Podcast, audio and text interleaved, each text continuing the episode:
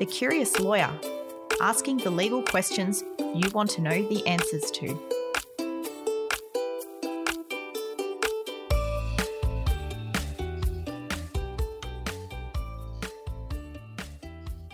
Are you a beneficiary of a testamentary trust? Maybe you are and you don't even know you are. In today's episode, I look at the case of Carter versus the Commissioner of Taxation. This is a recent case of 2020. The case was heard in the New South Wales General Division in the full court of the Federal Court of Australia.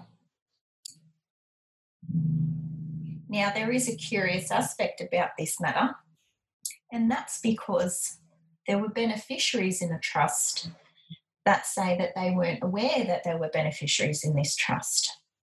The implications of that was the Commissioner of Taxation, who I'll now call the Commissioner, assessed these beneficiaries as receiving trust income. So you can imagine when the ATO comes after you and makes an assessment, there's going to be additional tax you have to pay. Now, if you don't even know that you're a beneficiary of a trust, I think this is going to come as a big shock to you. That's what happened in this case. In this trust, there were four beneficiaries. There was Christina, Alicia, Nicole, and Natalie. The trust was called the Whitby Trust. So, just a bit of background with what happened. In the 2011 to 2013 years, the four beneficiaries were issued assessments by the Commissioner. So, the four beneficiaries did what we call a deed of disclaimer. In this case, it was referred to as the first disclaimers. The Commissioner accepted the disclaimers, and that was the end of that matter. Come the 2014 tax year, the Commissioner again issued assessments on the four beneficiaries. Again, the four beneficiaries did another deed of disclaimer, but this time the Commissioner did not accept that. That's what has been referred to as the second disclaimers. The Commissioner said they rejected the second disclaimers, and that's because they didn't disclaim it properly. Now, I will go into later on what that issue was. But just for the sake of giving background information, they tried to fix up that second disclaimer by doing a third disclaimer, addressing what the little issues were. Now, the whole case is all about trying to get that disclaimers through and not be assessable on trust income. So, what makes this case so curious? Well, these four women, they didn't even know that they were beneficiaries under this trust. They were beneficiaries as default beneficiaries. So, what the trust tried to do was assign trust income to another beneficiary, which was the trustee of another trust called the Burngard Trust. Under this trust, the Burngard Trust was not permitted to be a beneficiary and therefore the allocation to that trust was not valid. And because it wasn't valid, it's deemed that the income needs to go to the default beneficiaries. And in this case, the default beneficiaries are the four women. So when this matter went to court, the four women argued that the Burngard Trust is the proper beneficiary so they can't take any trust income in default. But then they said, even if it wasn't a valid appointment of income, they're saying that they had validly disclaimed their interest as default beneficiaries. And that was under the second or third disclaimers. Now, this went initially to the Administrative Appeals Tribunal, which affirmed the Commissioner's decision they rejected the argument raised by the four women. After the tribunal decision, three out of the four women appealed to the federal court, which arose in this case. It was Christina who did not appeal the decision.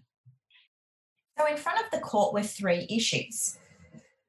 The first issue was looking at the distribution of 100% of income from the Whitby Trust to the Burngard Trust for the year ended 30th of June 2014. Was it a valid distribution? And if it was a valid distribution, then the assessments issued to those four women are what they argued necessarily excessive. And they're saying it's necessarily excessive because there was no income left to be distributed to them as the default beneficiaries. Now, the second issue was quite lengthy, and it was about the second and the third disclaimers. But to talk about that, I need to first go through the first disclaimer, which was about the 2011 to 2013 years. Now, as I mentioned before, that was not an issue because the Commissioner had accepted the disclaimers as effective. So later on, it did come into contention that why was it accepted and then for the following year it wasn't. Now, the second disclaimers was about disclaiming interest in the 2014 years. And that's when the Commissioner did not accept the disclaimer. But the funny thing was, as, as I mentioned, they did accept the disclaimers for the 2011 to 2013 years as being effective, but then they didn't for the 2014 year. It's somewhat contradictory, and especially so because the terms of the first deed was pretty much in the same terms as the second deed. So, why would the commissioner accept one and not the other? Well, the commissioner did come in and say, yes, they accept that they looked to the first one as effective and the second one as not, and that was their error. But regardless, they were still pursuing with the second disclaimer as not being effective. So, now this is the thing about disclaimers.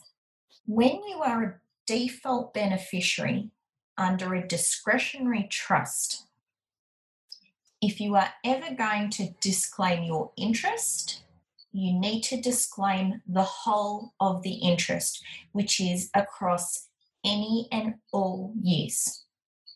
Once you accept your interest, you cannot disclaim the interest. Now, as a default beneficiary, what income you receive from a trust in one year is not a separate gift to the trust income you receive in another year. It is considered one gift. So if you disclaim at the start, you disclaim from then on. If you accept it from the start, you accept it from then on. So the problem here was that the disclaimers was for the 2014 year. And likewise with the first disclaimers, it was for the 2011 to 2013 years. It wasn't a disclaimer in full, which makes it invalid. Now, this is a decision that came down under the case called Commissioner of Taxation and Ramsden. And that was a case in the federal court in 2005. So, what did the, the four women do? Well, they said, okay, you want a disclaimer in full? We'll give you a disclaimer in full. So, that was the third disclaimers. So, the tribunal looked at these third disclaimers and they saw that even if the terms were wide enough to disclaim the gift in full, they basically said it's too late. You've left too much time go to now disclaim the gift. At this time, the third disclaimer was made almost 30 months after now having knowledge of the gift. So that was considered far too late to disclaim the gift. It was in the tribunal's opinion, by so much time elapsing, that they had impliedly accepted the gift. And like I said earlier, once you accept it, you can't disclaim it. The applicants argued to the tribunal that despite the tribunal's unexplained delay in making a decision, that they should not have assumed that the applicants had knowledge of the gift through their lawyer. So the court looked at a third issue. And this third issue I find to be quite a stretch, but that's just me. So the issue was argued by the Commissioner that if the 2014 assessment is found to be effectively disclaimed, so in other words, the four women successfully argued the disclaimer, the Commissioner was arguing it's irrelevant. And they're saying it's irrelevant because the disclaimer cannot operate retrospectively.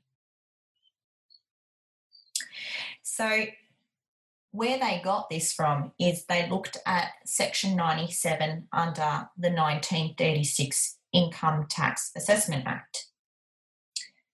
And under that, that act, they argued that a taxpayer becomes assessable once they are what we call presently entitled to it. So, in the case of a dis- discretionary trust, if trust income is not distributed, then the default beneficiaries take. And it needs to be distributed by the 30th of June each year. So, in this case of the 2014 assessment, the default beneficiaries take on the 30th of June 2014, and that's when they're deemed to be presently entitled. Now, this issue was pre- previously raised in a, the decision of Ramsden, and the Commissioner acknowledges that they never challenged that point at that time, and it wasn't correct. So they're arguing it now.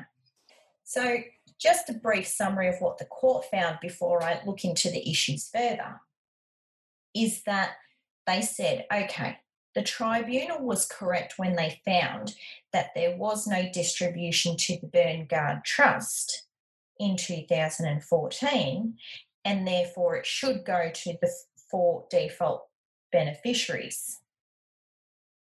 The court found the third disclaimers to be effective and they said the tribunal was wrong to think that the third disclaimers were not effective because the four women had impliedly accepted the gift or were too late to disclaim the gift. They said the third disclaimers were not irrelevant. So, in this case, the court allowed the appeal and set aside the tribunal's decisions. So now I'm going to go into each of the three issues that the court considered. So, with the first issue, the court considered two factors. One was about the meeting that took place about the Burngard resolution, that is, the trust income going to this other trust. And the second issue was whether the guardian's consent was obtained or not. So, with the meeting where it was resolved to give this other trust the trust income of this trust, that meeting supposedly took place on the 30th of June 2014. Now, it's important to note from the start that the four women did not initially raise this meeting in their initial objections to the Commissioner. It was only once proceedings commenced that anyone ever became aware of this meeting. So, this kind of raised issues for the Commissioner whether it actually happened or not. They did put on evidence that there was a resolution made to distribute the trust income to the Burngard Trust. But apart from that, there was no other evidence. In addition, there was actually inconsistencies in their evidence. So, in that part of it, the court did agree with the tribunal that the resolution did not actually take place. Now, the second factor about the guardian's consent wasn't necessary to determine because of the decision they made with the first factor, but they did have a quick look at it. Now, they noted that Alicia and Alan, these were the people who were nominated as joint guardians. Now, Alicia was not even aware she was a joint guardian until April 2014. So the applicants argued on that basis her consent was not even required. But the court disagreed with that and found that the joint consent of both guardians is required under the trustee. Therefore, the purported distribution of trust income to the Burngard Trust was invalid. They further said that if an appointed guardian did not assume their position as guardian, then there is no overall guardian.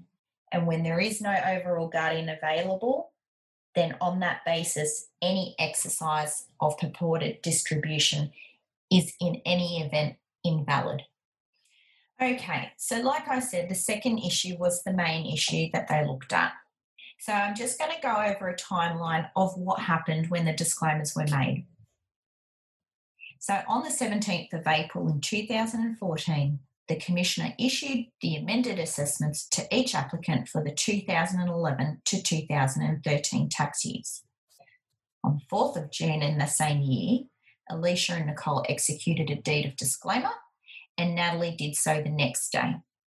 The Commissioner accepted those disclaimers, and those were the first disclaimers. Now, it was the following year, 27th of October 2015, the Commissioner issued amended assessments to each applicant for the 2014 tax year. On the 3rd of November that year, Natalie executed a deed of disclaimer, and Alicia and Nicole executed the disclaimer the next day. These were the second disclaimers and were in equivalent terms to the first disclaimers, and that's what I've previously mentioned before that's where the commissioner accepted the first disclaimers as effective, and then they didn't accept the second disclaimers as effective. On the 30th of September in 2016 is when each applicant executed a deed of disclaimer in broader terms. So basically, they disclaimed the entire gift and not just for those tax years. And those were the third disclaimers. So, like I mentioned, the tribunal looked at all their dates when everything happened, and they also looked at what is an effective disclaimer and how it's made. They did come to the conclusion that the first two disclaimers only disclaimed any interest in particular years and not the entire gift. And because of that, they said that the applicants failed to disclaim the gift in its entirety and therefore it failed when they looked at the third disclaimers, they said, yeah, okay, it seems wide enough to disclaim the entire interest, but hey, you know what? It's a bit too late. On top of that, they also said, when you submitted the first and second disclaimers, because you failed to disclaim it properly, you've then impliedly accepted and not disclaimed. So now the court looked to the tribunal's reasoning. How did they come to these conclusions? But the court believed that it was the applicant's intention from the start to disclaim any and all interest. And they did this through both their first and second disclaimers. And that's despite not actually saying it was for the entire gift they looked at a case called Smeaton Grange Holdings Proprietary Limited and Chief Commissioner of State Revenue, and that was in 2016. And that spoke about a failure to disclaim a gift was not taken as a tacit acceptance of the gift. It was the court's opinion that it was not up to the tribunal to determine whether the applicants had impliedly accepted the gifts as one of principle dictated by the outcome in the case of Ramsden.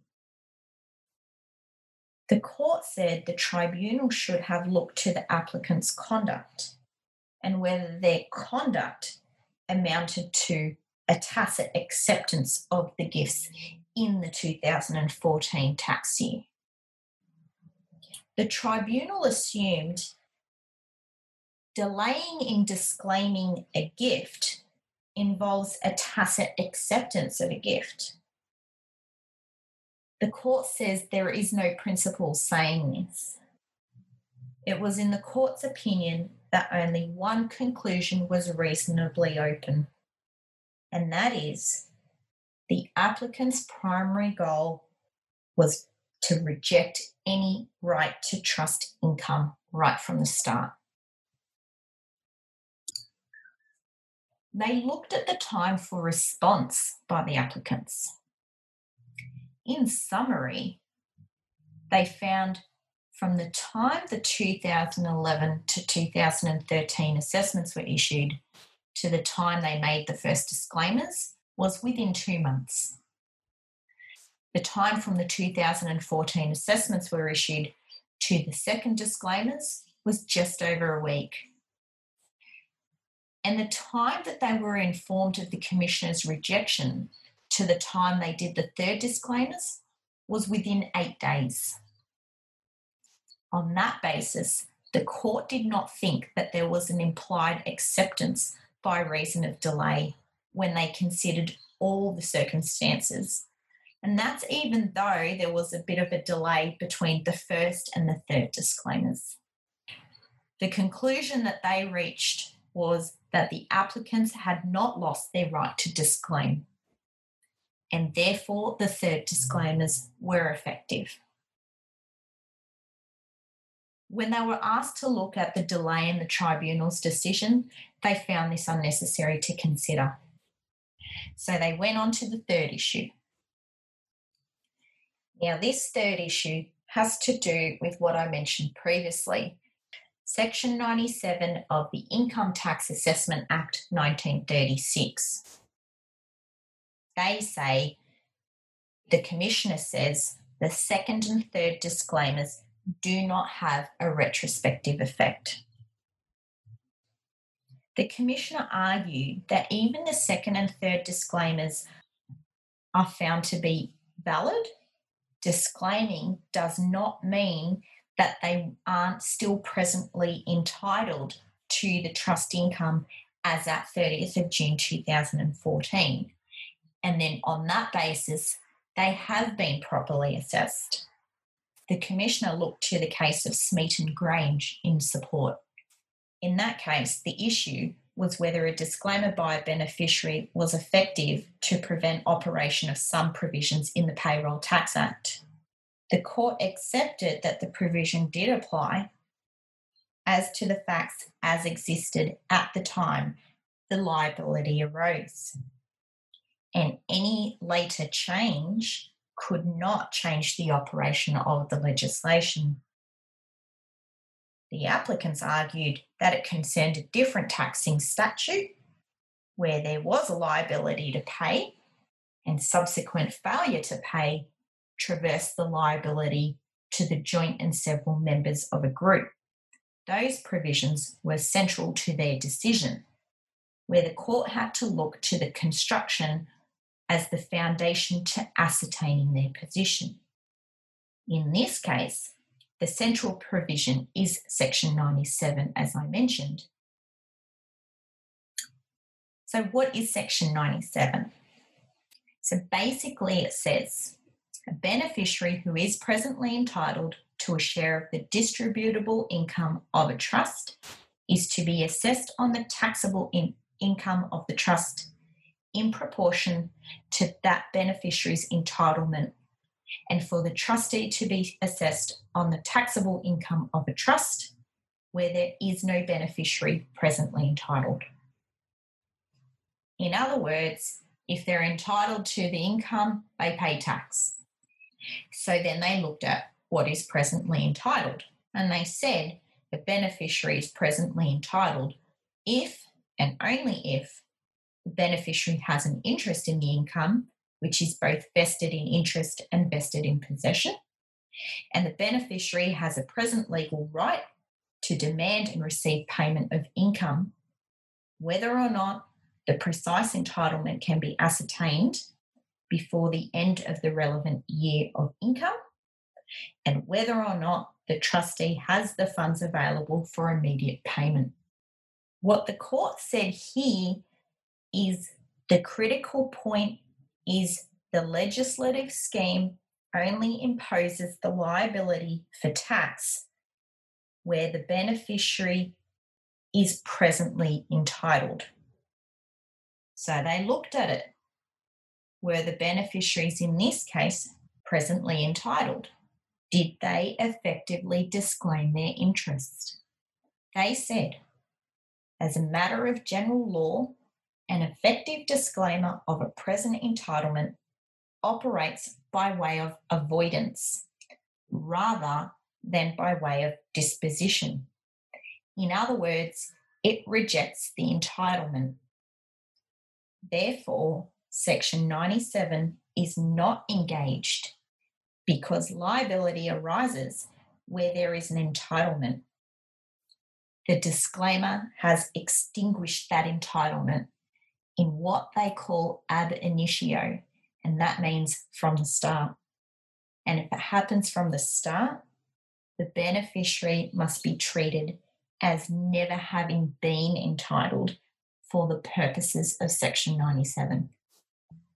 And if they're not presently entitled for the purposes of Section 97, then they are not liable for tax under Section 97.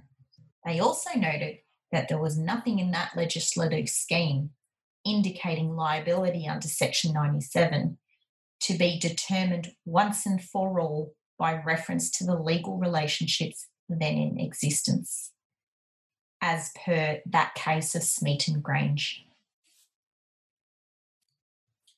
So, what does all that legal speak mean? Basically, if you are a default beneficiary under a discretionary trust and you have trust income allocated to you, you will be, in most cases, assessed on that income. If you do not want to be assessed against that income, you need to disclaim the interest. Now, disclaiming was looked in a case called Lewski and Commissioner of Taxation, and that was a case in 2017. To disclaim your interest, you need to make a valid disclaimer. When disclaiming a gift, you have to disclaim it in its entirety. The trick here, as a default beneficiary, the income a beneficiary receives each year is not considered separate gifts it's considered as one gift. So when you disclaim the gift, you have to disclaim it in its entirety, that is, for every year. Once a gift has been accepted, it cannot later be disclaimed. After that case of Lewski, the ATO did release a decision impact statement in 2017 where they said the ATO will seek to test the position about the consequence of a valid disclaimer in other cases. Now, after this case, they clearly have, and they weren't successful. Who's to say if they're going to keep testing this? Where there are trusts involved, there are a lot of factors to consider.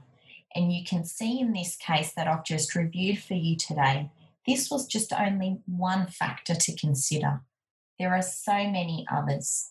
So, whether you're a trustee or a beneficiary under a trustee, it is important that you get proper legal advice. If you have a question you would like answered, please ask in the comment box below. I'm Nicola Garby from Ellison Legal. For more information, click the link in the show notes.